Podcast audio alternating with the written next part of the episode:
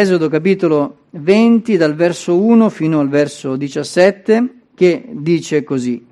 Allora Dio pronunziò tutte queste parole. Io sono il Signore, il tuo Dio, che ti ha fatto uscire dal paese d'Egitto, dalla casa di schiavitù. Non avere altri dei oltre a me. Non farti scultura né immagine alcuna delle cose che sono lassù nel cielo o qua giù sulla terra o nelle acque sotto la terra. Non ti prostrare davanti a loro e non li servire, perché io, il Signore, il tuo Dio, sono un Dio geloso, punisco l'iniquità dei padri sui figli fino alla terza e alla quarta generazione di quelli che mi odiano. E uso bontà fino alla millesima generazione verso quelli che mi amano e osservano i miei comandamenti. Non pronunciare il nome del Signore Dio tuo in vano, perché il Signore non riterrà innocente chi pronuncia il suo nome in vano. Ricordati del giorno del riposo per santificarlo, lavora sei giorni e fa tutto il tuo lavoro, ma il settimo è giorno di riposo, consacrato al Signore, Dio tuo. Non fare in esso nessun lavoro ordinario, né tu, né tuo figlio, né tua figlia, né il tuo servo, né la tua serva, né il tuo bestiame, né lo straniero che abita nella tua città poiché in sei giorni il Signore fece i cieli e la terra, il mare e tutto ciò che è in essi, e si riposò il settimo giorno. Perciò il Signore ha benedetto il giorno del riposo e lo ha santificato. Onora tuo padre e tua madre, affinché i tuoi giorni siano prolungati sulla terra che il Signore il tuo Dio ti dà.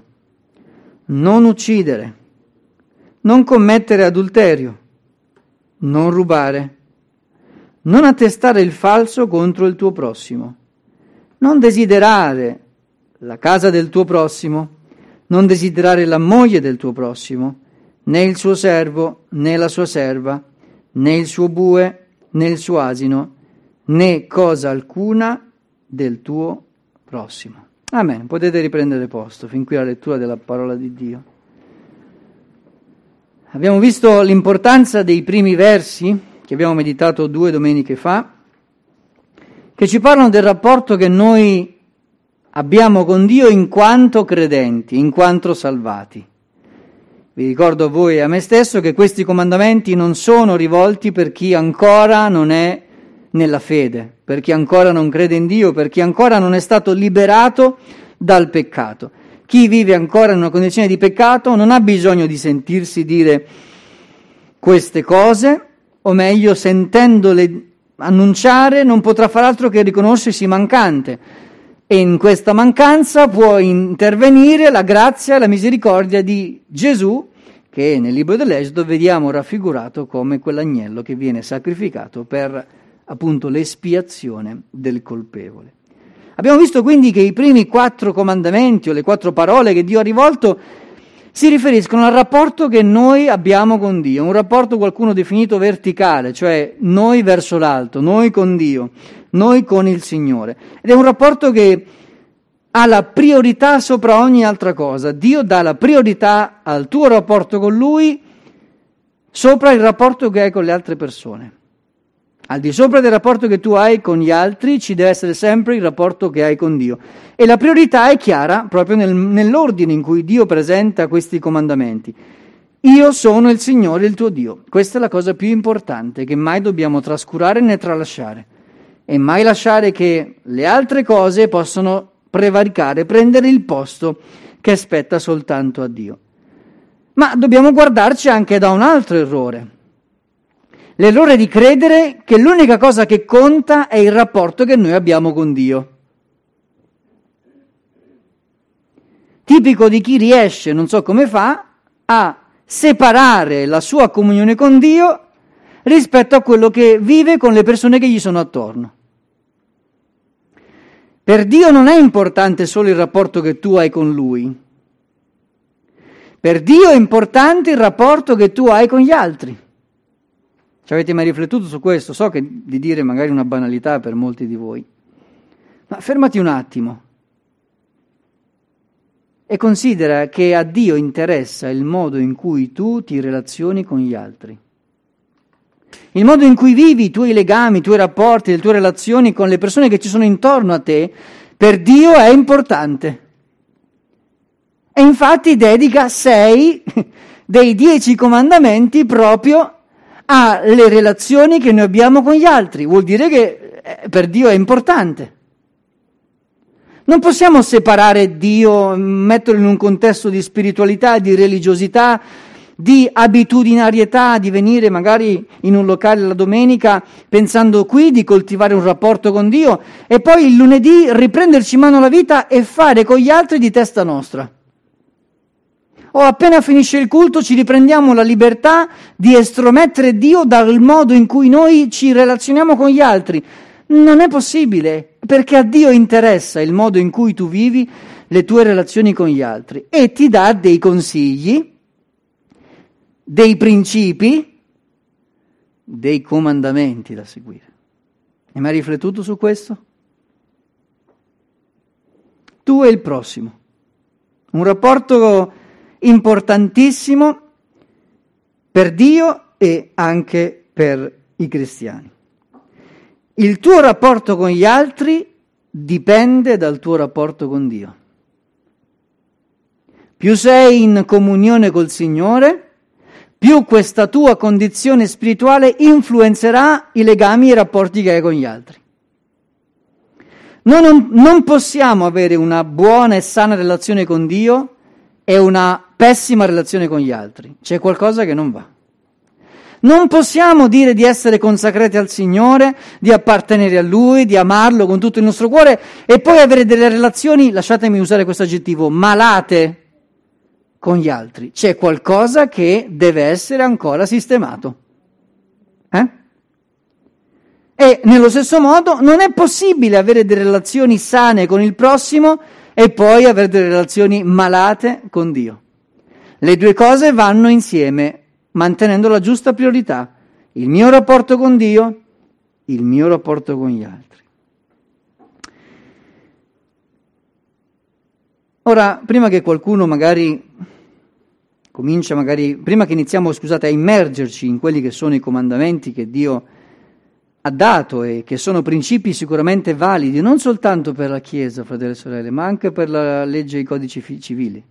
Le cose che abbiamo letto sono arrivate prima dei codici civili delle nazioni. Le cose che abbiamo letto valgono anche per la società civile. Se rubi, non è che stai infrangendo soltanto la legge di Dio, ma stai anche infrangendo la legge dello Stato in cui vivi. Solo che Dio l'ha detto molto tempo prima, come sempre arriva prima di tutti. Romani 13.8 però ci fa comprendere il riassunto di questo messaggio dove lo possiamo vedere. Noi che qualcuno dice non siamo più nell'Antico Testamento, non siamo più nell'Antico Patto, beh, Dio non cambia, è vero che il nostro patto è in Cristo, ma noi che cosa dobbiamo farcene di questi comandamenti? Che cosa vuoi fartene? Senti cosa dice l'Apostolo Paolo, Romani 13:8. Non abbiate altro debito con nessuno, se non di amarvi gli uni gli altri. Perché chi ama il prossimo ha adempiuto la legge. Infatti, il non commettere adulterio, non uccidere, non rubare, non concupire e qualsiasi altro comandamento si riassumono in questa parola. Sto leggendo dalla Bibbia, eh, non sono i miei commenti questi, sto leggendo dalla Bibbia, Romani 13, 8. Ama il tuo prossimo come te stesso. L'amore non fa nessun male al prossimo L'amore quindi è l'adempimento della legge. Quindi adesso li guarderemo i comandamenti. Ma la tua attenzione si possa concentrare su questo verso, Romani 13:8. Se vogliamo adempiere i comandamenti di Dio che riguardano il nostro rapporto con gli altri, dobbiamo fondarci sull'amore, perché l'amore è l'adempimento della legge. Se tu ami una persona, non le farai mai del male non ruberai a quella persona, non parlerai male di quella persona, non dirai il falso su quella persona. Vedete come più che concentrarci sul ciò che non dobbiamo fare, noi vogliamo stamattina comprendere ciò che dobbiamo vivere, l'amore di Dio verso il prossimo. Chi è il prossimo? Beh, c'è la parabola del buon samaritano, ma non c'è tempo di commentarla. Per farci capire questa parola, prossimo è proprio un termine che indica una distanza. Pamela è prossima a me più di quanto lo è il vicino di casa. Cioè lei è vicino a me, è più vicino a me. Quando Dio dice di amare il prossimo, non ci sta identificando una categoria precisa di persone, i familiari, i colleghi, gli stranieri, non sta facendo nessuna differenza, ti sta dicendo la persona vicino a te è quella che devi amare. Poi ti sarà vicina perché ti è parente, perché ti è un collega, perché la incontri per strada, per qualche, qualunque motivo una persona arriva in prossimità della tua vita, amala. Questo è il prossimo. Non fa differenza tra moglie, marito, figli, parenti, zie, suocere, nipoti, colleghi, pastore, consigliere, monitore. Il prossimo è chiunque ha a che fare con te. Chiunque ti si approssima, cioè ti viene vicino. Che può essere, dicevo, uno straniero, così come un familiare. Perché l'amore non fa nessun male al prossimo. E veniamo quindi ai comandamenti.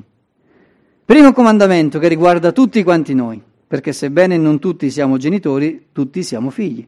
Non è vero? Qualcuno ha ancora il privilegio di avere i propri genitori con, con sé qui sulla terra, qualcuno invece non ce li ha più, ma siamo stati e siamo tutti figli. Onora tuo padre e tua madre, affinché i tuoi giorni siano prolungati sulla terra che il Signore il tuo Dio ti dà. Dio comincia dal principio del primo legame relazionale che si instaura nella vita di una persona, è quello con i propri genitori. Con la mamma inizia ancora prima di nascere perché già nel ventre della madre, come poi ci hanno spiegato e ci spiegano i dottori, si instaurano già dei legami con il feto che comincia a sentire la voce della mamma e poi ci sono tante altre cose che non vi so spiegare, voi mamme forse lo sapreste spiegare meglio di me. I genitori sono il primo prossimo che una vita umana incontra. È proprio da lì che inizia Dio. I rapporti col prossimo iniziano proprio con i tuoi genitori. Come ci si relaziona con i propri genitori? Dio, ma perché non ti fai gli affari tuoi? È perché sono affari miei, perché voi siete mie creature e io voglio guidarvi nell'avere delle ottime relazioni tra di voi perché in questo troverete benedizione, guarigione, vita. Allora rispettiamo, rispetta e onora chi ti ha preceduto, i tuoi genitori appunto rispetta e onora chi ti ha generato, rispetta e onora la loro autorità, rispetta e onora chi ha collaborato con Dio affinché tu nascessi. Rispetta e onora chi si prende cura di te e ti educa. Ma cosa vuol dire onorare? La parola originale usata qui è kabad, che significa pesare molto. Onorare vuol dire dare il giusto peso, pesare a sufficienza qualcuno. Onorare i genitori vuol dire dargli il giusto peso, la giusta considerazione, dare un grande valore, il termine e, e significa. L'opposto di trattare i propri genitori con onore vuol dire trattarli con disonore, cioè non dargli il giusto peso, prenderli con leggerezza. Dice, vabbè, quello non capisce niente.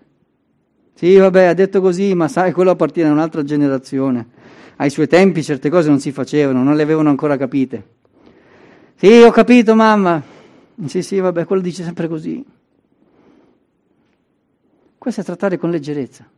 Papà e la mamma dicono una cosa e tu, che hai capito più di loro tutto, prendi con leggerezza. Non dai il giusto peso alle persone che Dio ha messo nella tua vita per poterti istruire, educare ed accompagnare nel percorso che stai facendo. C'è una cosa molto banale e ovvia che dobbiamo capire noi figli, è che se io ho 37 anni e mio papà è ancora in vita e mia mamma è ancora in vita, vuol dire che a 37 anni ci sono già passati loro. Io però non sono ancora arrivato alla loro età. Quindi prima di dire che non capiscono niente, devo cominciare a riflettere, aspetta, perché loro dove sono io ci sono già stati. Hanno già vissuto quello che sto vivendo io. Sì, forse non si chiamava Instagram, non si chiamava Facebook. Magari si chiamava uscire in piazza e trovarsi con gli amici o parlare al telefono. Ma in realtà la sostanza delle cose è sempre la stessa e loro ci sono già passati. Allora, prima di dire che non capiscono niente, prova a ascoltare quello che hanno da dire. Magari qualcosa di buono me lo diranno. Dare il giusto peso il peso a coloro che sono chiamati ad educare, a insegnare, a mostrare la strada. il bambino, il ragazzo, il fanciullo riceve ciò che il genitore dice con grande serietà e dandogli un grande valore. Dio vuole dare una struttura alla società attraverso la famiglia, rispetto e onore verso l'autorità. Un figlio ribelle contro i genitori probabilmente sarà ribelle contro i suoi insegnanti, sarà ribelle contro il governo, sarà ribelle contro il suo datore di lavoro, perché non ha imparato a rispettare chi ha autorità su di lui. E avendo rifiutato quella dei genitori, sarà molto più tentato di rifiutare ogni altra autorità che si presenterà nella sua vita. Quando Dio ci dà un comandamento e un consiglio, ricordiamoci che è sempre per il nostro bene. Onorare i propri genitori vuol dire amarli, rispettarli, sottomettersi alla loro autorità in ubbidienza. E quando un figlio è ribelle, molto probabilmente sarà ribelle verso l'autorità per eccellenza, che è Dio. Vedete com'è importante fin dal principio comprendere che quando Dio ci dà un consiglio, questo poi ci porterà al meglio per noi. Un figlio che impara a rispettare, ad onorare i propri genitori, si troverà al cospetto del Padre Celeste e lo tratterà con lo stesso rispetto con cui ha trattato i suoi genitori, nel bene o nel male. O oh, non è un destino, poi le cose possono cambiare, ma è una buona traccia. Quindi genitori, pretendiamo onore dai nostri figli, pretendiamo onore. Non lasciamo che la figura del genitore venga calpestata, marginalizzata, messa a un puro uh, provvedere materialmente quello di cui i bambini hanno bisogno. No, noi dobbiamo inculcare ai nostri figli l'onore, il rispetto per l'autorità, per la posizione che noi ricopriamo e questo sarà un'ottima traccia per quando considereranno che c'è un Padre celeste. Credete in quello che sto dicendo? E ogni tanto dite amen, così mi rendo conto che insomma non sono solo e che ancora una volta Dio ha ragione. Disobbedire a questo comandamento innanzitutto è una ribellione contro chi il comandamento l'ha dato. Cioè quando il figlio si ribella contro il genitore, lui pensa che sta facendo un dispetto al genitore, eh no, tu stai infrangendo un comandamento di Dio. Prima di offendere in qualche modo me e di cercare di ferirmi, ricordati che tu, non prendendomi sul serio, stai disobbedendo, infrangendo un comandamento che Dio ha dato. Eh, Dio va sul serio eh, con i genitori e i figli. Sentite cosa dice il capitolo dopo. Chi percuote suo padre o sua madre deve essere messo a morte. Ovviamente siamo nell'Antico Testamento, poi spiegheremo il contesto, ma insomma faceva sul serio Dio con i genitori. Eh? Chi maledice suo padre o sua madre deve essere messo a morte. Per Dio è importante il rapporto che noi abbiamo con gli altri e comincia proprio dai genitori. Il Nuovo Testamento qualcuno dirà, ma fratello, ma noi siamo nella grazia, insomma queste cose sono passate, siamo nel perdono, nell'accoglienza, nella tolleranza, nella nell'assecondare le inclinazioni dei nostri figli. Siamo nel Efesini 6 è un'epistola del Nuovo Testamento, l'ha scritta l'Apostolo Paolo che scrive, figli, ubbidite nel Signore ai vostri genitori, perché ciò è giusto. Onora tuo padre e tua madre, questo è il primo comandamento con promessa, affinché tu sia felice e abbia lunga vita sulla terra. È passata la condanna a morte, siamo certi di questo. Non è che chi colpisce oggi il padre viene ucciso in nome di una legge divina, assolutamente no. Ma non è tramontato il principio. Ubbidite nel Signore, onorare i propri genitori. Certo poi ci sono anche parole per i genitori di non adirarsi, di non non irritare i vostri figli, ma allevarli nella disciplina e nell'istruzione del Signore. Gesù stesso ha citato questo comandamento quando ha detto onora tuo padre e tua madre in Matteo 15,4. Chi maledice padre o madre sia punito con la morte. Voi invece dite se uno dice a suo padre o a sua madre quello con cui potrei assisterti è dato in offerta a Dio, egli non è più obbligato a onorare suo padre e sua madre. Così avete annullato la parola di Dio a motivo della vostra tradizione. Cosa era successo? Che poi questi figli crescendo, il figlio cresce, il genitore si può dire invecchia? No, matura. Insomma, va avanti negli anni. Eh? E, e, e si può dire?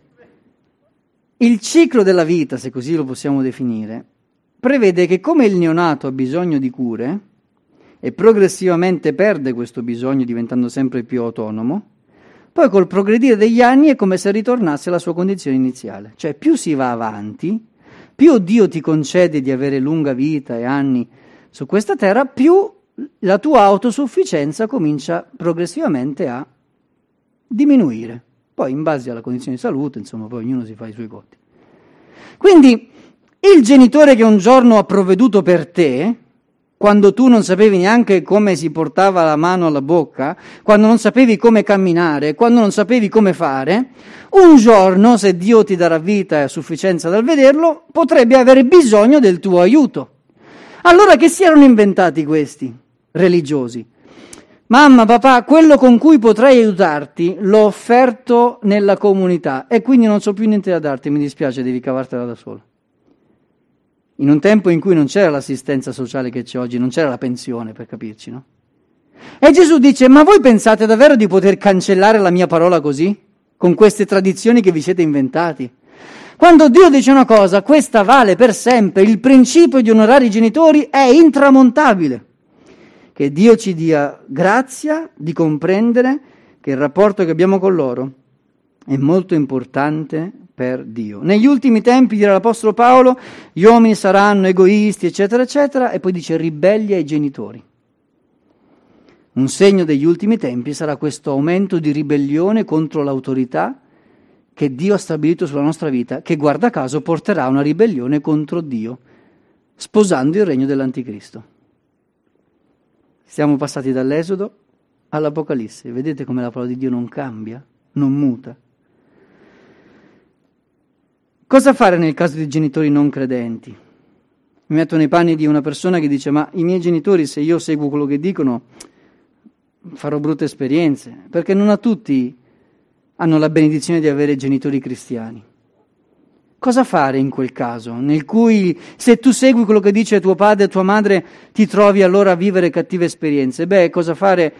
Ricordati di questo ordine semplice. Prima Dio, poi il prossimo. Prima Dio, poi il prossimo. Onora tuo padre e tua madre, è il quinto comandamento. Ricordati che il primo è io sono il Signore, il tuo Dio. Cioè tu continuerai a rispettare la figura di tua madre e tuo padre, ma non ne seguirai i consigli quando sono contro la volontà di Dio. È chiaro il concetto? Li stimerai, gli vorrai del bene, li amerai, ma quando i loro consigli, le loro spinte saranno contrari alla volontà di Dio, tu dirai, mamma, papà, io credo nel Signore, Lui è il mio Dio e il mio rapporto con Dio viene prima del mio rapporto con voi, vi amo, vi voglio bene, ma credo che quello che mi spingete a fare è contro la volontà di Dio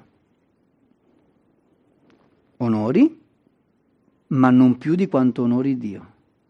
Ok? Spero di aver dato un aiuto a qualcuno che magari non ha proprio dei genitori um, credenti. Gesù ha detto che c'è un limite a questo. Ha detto Gesù, chi ama padre o madre più di me, non è degno di me. Ricordiamoci, è il quinto comandamento, non il primo. Il Signore è al sopra di ogni cosa. Chi ama padre o madre più di me non è degno di me. E anche per i genitori, ricordiamoci che amare i figli viene dopo l'amore per il Signore. Gesù dice chi ama figlio o figlia più di me non è degno di me. Allora noi vogliamo onorare i nostri genitori amandoli, esprimendo amore, come ci suggeriva l'Apostolo Paolo. Andiamo avanti veloce perché dobbiamo farne altri cinque. Sesto comandamento non uccidere, cioè ama la vita. Non uccidere, questo verso qualcuno l'ha preso, l'ha fatto diventare un, un verso da usare contro um, chi mangia carne di animali, cioè tu non devi uccidere gli animali, quindi devi fare una dieta vegetariana. Mm, non è così, nel senso che quello non è il senso di quel comandamento. Il termine originale usato qui col non uccidere fa riferimento alle persone e fa riferimento a un'uccisione volontaria, premeditata cioè qualcuno che programma di toglierti la vita, non che lo fa in modo accidentale, come potrebbe succedere oggi con un incidente magari sul lavoro o, o un incidente, non è che uno ha premeditato di toglierti la vita. Okay? Non uccidere, qui Dio sta dicendo tu non devi odiare le persone al punto tale da programmare o desiderare di togliergli la vita, come vi ricordate fece Caino con suo fratello Abele. Uccidere per odio, vendetta, invidia, gelosia, avarizia. Prima parlavamo del rapporto madre-figlia nel grembo. L'aborto è una violazione di questo comandamento. Anche se lo Stato dice che tu, mamma, hai la libertà di abortire, Dio non lo ha mai detto. Non abbiamo il diritto di togliere la vita a nessuno, compreso il feto che sta nel grembo.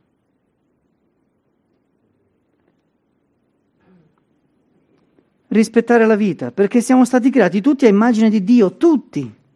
Ma attenzione perché io penso che se vi guardo, non, non conosco tutti, ma credo che non ci sia nessun omicida in mezzo a noi. Da un lato è una cosa buona, dall'altro dico purtroppo, perché vuol dire che gli omicidi dobbiamo ancora raggiungerli con la parola di Dio. Ma sicuramente qualcuno si toglierà di dosso questo comandamento facilmente dicendo vabbè, questa sono a posto. Attenzione. Senti cosa dice Gesù su questo comandamento. Voi avete udito che fu detto agli antichi non uccidere. Chiunque avrà ucciso sarà sottoposto al tribunale. Ma io vi dico, dice Gesù, che è il nostro maestro, ok? Chiunque si adira contro suo fratello sarà sottoposto al tribunale e chi gli avrà detto raca, che vuol dire non capisci niente, sei, sei un po'... sei sciocco sarà sottoposto al sinedio e chi gli avrà detto pazzo sarà condannato alla gena del fuoco. Il nostro maestro ci ha detto, Gesù, che non conta soltanto l'atto fisico di togliere la vita, ma anche quello che tu hai nel tuo cuore. Se tu ti adiri contro tuo fratello, è come se spiritualmente tu l'avessi ucciso, quindi davanti a Dio tu sei un omicida. Eh, che esagerazione. È così, Dio dà molto valore a quello che c'è nel tuo cuore, al punto tale da paragonarti a chi toglie la vita fisica. Prima di togliersi questo comandamento di dosso dicendo che non ci riguarda, riflettiamo un attimo se nel nostro cuore abbiamo ira, rancore o sentimenti di vendetta verso qualcuno, perché per Dio quel sentimento è molto importante. Amen. E se il messaggio non è chiaro, Giovanni ci aiuta. Dice, noi sappiamo che siamo passati dalla morte alla vita perché amiamo i fratelli. Chi non ama rimane nella morte. Chiunque odia suo fratello è omicida. Vedete che la Bibbia si interpreta da sola? Esodo, Matteo, prima Giovanni ci spiega che chi odia suo fratello è omicida. Non uccidere, ama la vita. Non serbare nel tuo cuore ira, rancore verso il prossimo. Amalo. E voi sapete che nessun omicida possiede in se stesso la vita eterna. Poi andiamo avanti. Non commettere adulterio. Cosa vuol dire non commettere adulterio? Beh, commettere adulterio vuol dire avere rapporti sessuali al di fuori del vincolo matrimoniale, del tuo vincolo matrimoniale. L'opposto è ama il tuo coniuge. Avrei potuto mettere ama solo il tuo coniuge, nel senso del rapporto sessuale. Okay? Il contrario di commettere adulterio è amare solo il tuo coniuge dal punto di vista sessuale. Rispetta e onora il matrimonio. Questo comandamento non serve per privarti della gioia, come qualcuno dice, di potersi godere più rapporti per poi comunque in qualche modo cercare di mantenere la propria famiglia nel senso legale del termine. No, no, questo non è una privazione di una gioia o di un divertimento, ma per custodire la gioia e il divertimento che c'è nel rapporto sessuale all'interno del vincolo matrimoniale. Dio non toglie, Dio preserva. Dio custodisce come un muro di difesa la delicatezza, la gioia che c'è nel rapporto tra marito e moglie. Lo custodisce con questo comandamento, che se lo seguiamo ci farà sicuramente del bene. Ebrei dice, per citare il Nuovo Testamento, il matrimonio sia tenuto in onore da tutti e il letto coniugale non sia macchiato da infedeltà perché Dio giudicherà i fornicatori e gli adulteri. Non commettere adulterio, ama il tuo coniuge.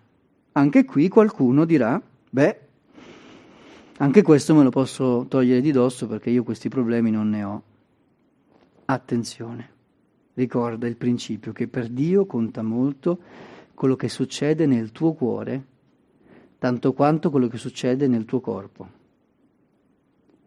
E sentite Gesù cosa dice, il nostro Maestro, ripeto. Voi avete udito che fu detto non commettere adulterio, ma io vi dico che chiunque guarda una donna per desiderarla, ha già commesso adulterio con lei nel suo cuore. Ma dice, ma io non l'ho neanche toccata. L'hai guardata, l'hai desiderata, questo fa di te un adultero, ancora prima che tu possa compiere fisicamente l'atto. Per Dio è importante non solo quello che noi facciamo, ma quello che desideriamo. Prima Corinzi 6,9 Non vi illudete né fornicatori né idolatri né adulteri né effeminati né sodomiti né ladri né avari né ubriachi né oltraggiatori né rapinatori erediteranno il regno di Dio. E tali eravate alcuni di voi, ma siete stati lavati, siete stati santificati, siete stati giustificati nel nome del Signore Gesù Cristo, mediante lo Spirito del nostro Dio. Che significa? Che mano a mano che i comandamenti scorrono e tu cominci a avere dei sensi di colpa, non fermarti lì, perché la Bibbia dice tali eravate alcuni di voi, ma siete stati lavati, giustificati. Cioè noi non siamo destinati ad ira perché abbiamo infranto questi comandamenti, perché tutti li abbiamo infranti, ma avendo creduto nel Signore Gesù noi siamo giustificati. Amen? Allora non commettere adulterio, ama il tuo coniuge. Non rubare. Beh, il contrario di non rubare è amare il tuo prossimo e fargli del bene. Non rubare, cioè rispetta la proprietà degli altri. Stima quello che Dio ha dato a te e non pensare di aver bisogno di ciò che altri hanno fino a prenderlo con la violenza o con l'inganno. Ma riuscite a immaginare un mondo dove tutti mettono in pratica questi comandamenti? Che mondo sarebbe? Dove non si uccide, non si tradisce il proprio coniuge, non si ruba. Sarebbe un mondo migliore o peggiore? E noi che abbiamo queste parole mettiamole in pratica per essere luce in questo mondo. Non rubare, fidati di Dio. Dice la scrittura nel Nuovo Testamento, chi rubava non rubi più. Nella, nella, nella Chiesa c'è spazio per i ladri, sì, che smettono di rubare però.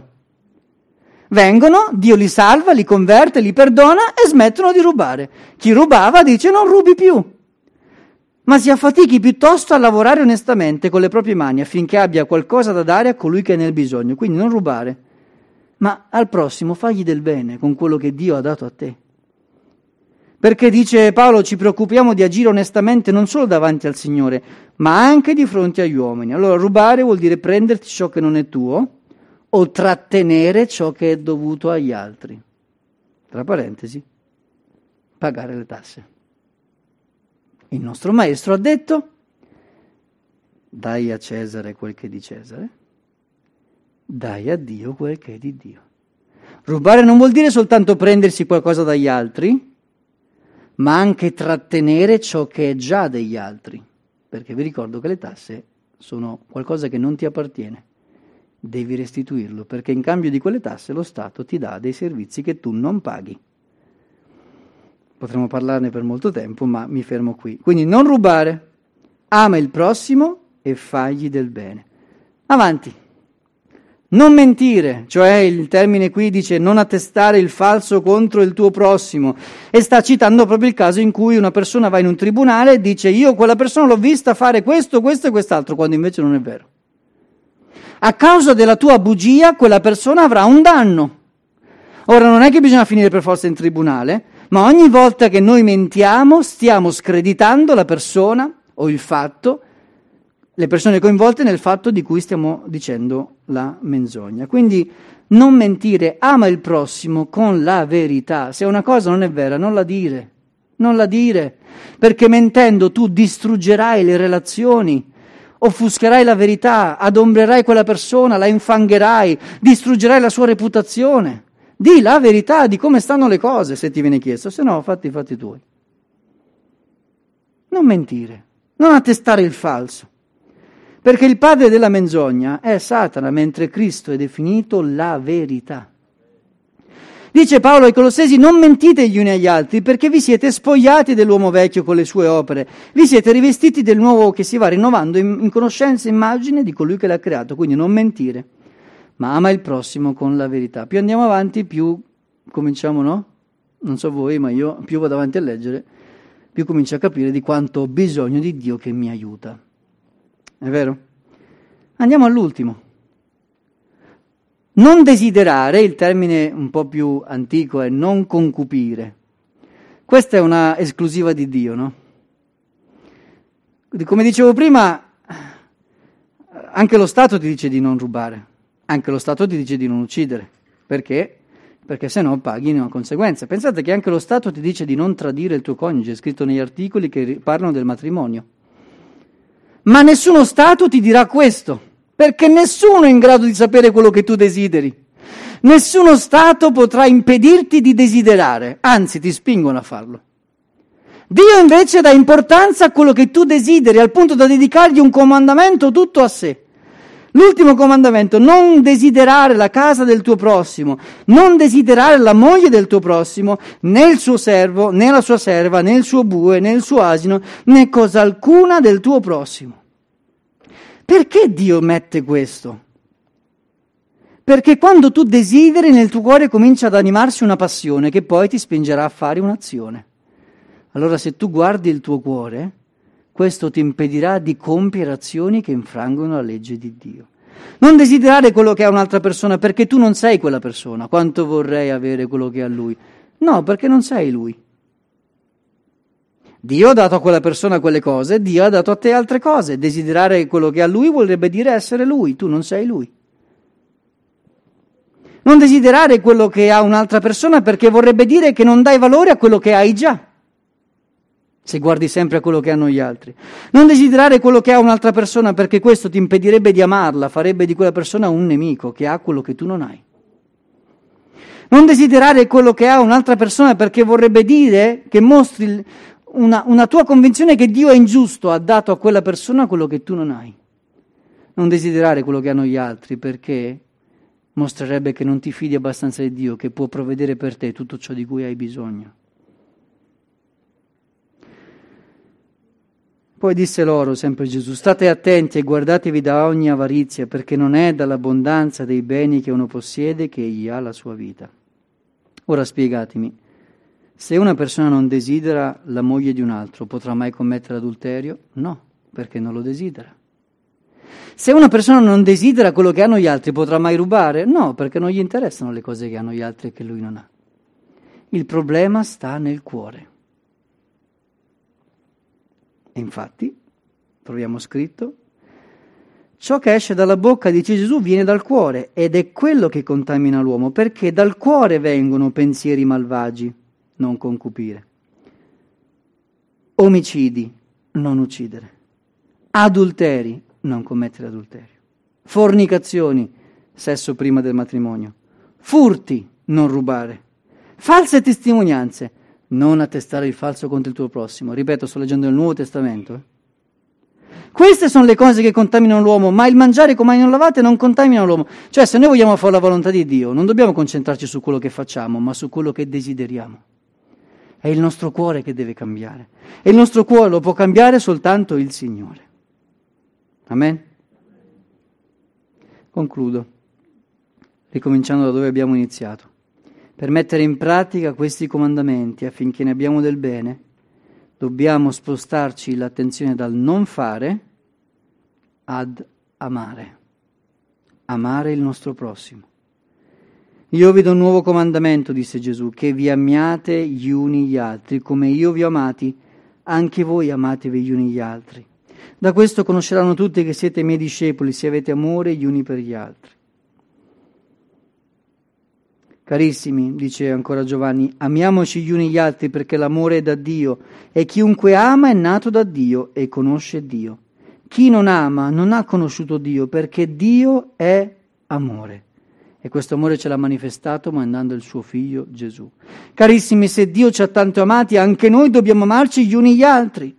Nessuno ha mai visto Dio. Se ci amiamo gli uni gli altri, Dio rimane in noi e il suo amore diventa perfetto in noi. Le relazioni con gli altri che influenzano le relazioni che abbiamo con Dio.